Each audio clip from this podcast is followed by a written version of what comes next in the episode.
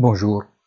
La première session de 2023 marque de gains considérables en Europe, mais influencée par des volumes subtils, compte tenu de l'atmosphère générale des fêtes et surtout de la fermeture des États-Unis. Les titres obligataires profitent davantage de cette sorte de magie, même si jusqu'à la vieille de Noël, ils semblaient encore alourdis par les craintes de l'avenir.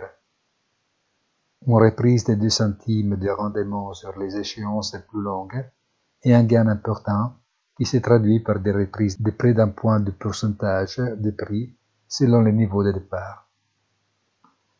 Peut-être que la nouvelle que le Fonds monétaire international voit la moitié du monde en récession au cours de l'année pousse nouvellement le marché à se d'une sévérité moindre des banques centrales. Mais il faudra du temps pour vérifier cette hypothèse. Bonne journée et rendez-vous sur notre site easytradingfinance.it.